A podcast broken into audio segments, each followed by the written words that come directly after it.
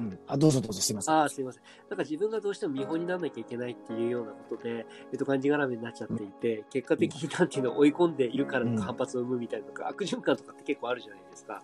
なんかそういったことそうなんですよね。はい。なんかしなくていいんだっていうふうに思った時からなんかこう割とな子供のね良くない良くないところっていうとあれですけどミスしたりとかっていうことも多めに見れたりとか、うん、なんかお互いそういったところをなんかこうなんていうんでしょうね、え認め合うっていうところでなんかその人間としてのなんかこうなんていうのお互いの関係性っていうのは親子以上のなんかこう生まれるような気しますね今の話を聞いてると。そうですよね。だからやっぱり、うん、そういうふうに、なんていうんですかね、常になんかこう失敗をしちゃいけないんじゃないかっていう刷り込みあるじゃないですか、はい、学校教育って。はい、そうですね。うん、間違ったらなんか怒られるとか、いや、間違いは逆にないんだよそのそういう失敗とか間違いから学べることっていうのもいっぱいあるから、だからそういう部分で、逆にじゃあリスク取ってね、あの、頑張ってみようかなって気になるじゃないですか、失敗したら。っていう、うん。うん、こういうふうにリスクってやったん。だし、まだ逆に言えば油断しちゃって、なん。か本当はうまくいったものが壊れちゃって、でもそれやっぱり油断したらいけないん。だなっていうのは、そういうそういうとこから学ん。だよね、とかっていうふうな形にしていくと、子供は、ああ、そうなん。だっていうリスク取らなきゃいけないし、油断してもいけないん。だなとかっていうのっていうのを学ん。でくれるのかなと思うん。で、まあやっぱりそういうふうな、うん、あの逆に人がね、あまり喋りたくないっていうところにこそリターンと大きいんじゃないかなと思うんですよね。なるほど。あ、今、アロハエミさんからもコメントで、なるほど、失敗したストーリーも子供とシェアして共に成長していく。ジーマさんの親子関係、絆が素晴らしいです。というコメントをいただいてますね。あありがとうございます。まあでもね、最初はかっこつけなくなりますよね、大人って。なんか自分もそうだったんですけども、逆にやっぱり、その、やっぱりこういうストーリーの構造とか学んなくて、うん、そういう辛い思いをしてるっていうところから、ね、それはある意味屈伸運動なわけじゃないですか。うん、次のジャンプのための。はい。そういうふうな、なんていうんですかね、抽象的な意味を感じたときに、ああ、そっかそっかっていうことで僕もなんかできるようになったんですよね。だから、積極的にそういうのやってみると、逆にそう、かっこ悪いな親父って思うんじゃなくて、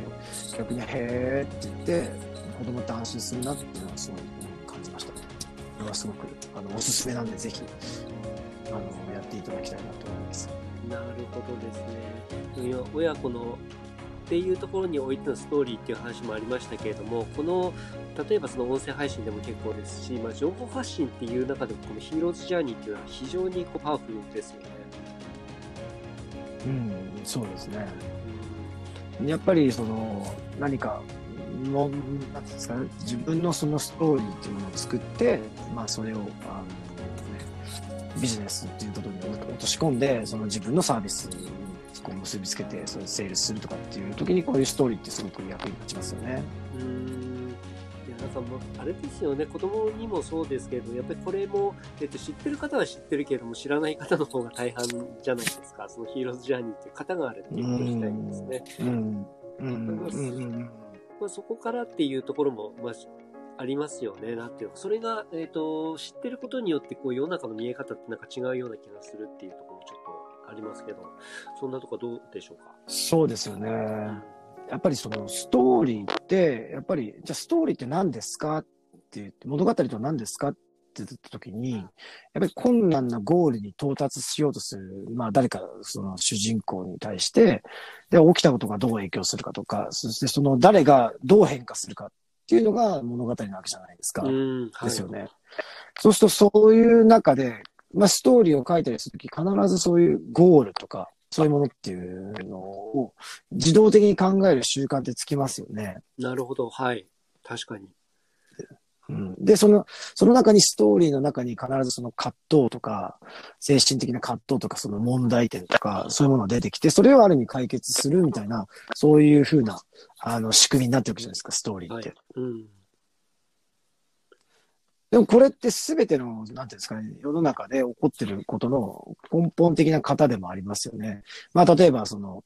僕みたいな仕事だったら、とまあ、データっていうものを見て、そこからその、なんか問題があるわけじゃないですか。で、その問題っていうのも会社の中でその対立してる二つの部署があって、その葛藤から生じてる問題だったりっていうのを、まあデータから解明して、じゃあこういうふうなソリューションがありますよね。この二つを解解決するような、みたいな、そういうふうなことって、やっぱりそのストーリーっていうのの型を学ぶことからやっぱり導き出されるわけですよね。だからある意味その全てのそういうサービスを作ったりとか、何か問題をね、あの、解決するっていうプロセスに、このストーリーを、あの、ストーリーを作っていくっていう、そういう学びのあれが大きく役に立つんじゃないかなと思うんですよね。うん、なるほど、どうでしょうか。ね。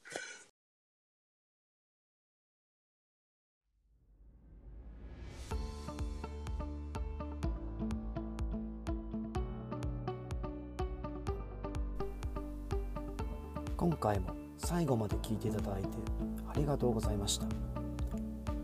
このタイミングでピンときた方は是非フォローをよろしくお願いします。質問や感想などがありましたらコメント欄の方に書いていただけるととても嬉しいです。ライブでの対談に反映させていただくとともに質問については定期的に配信の方でお答えさせていただきます。では次回の放送でまた。お会いしましょう。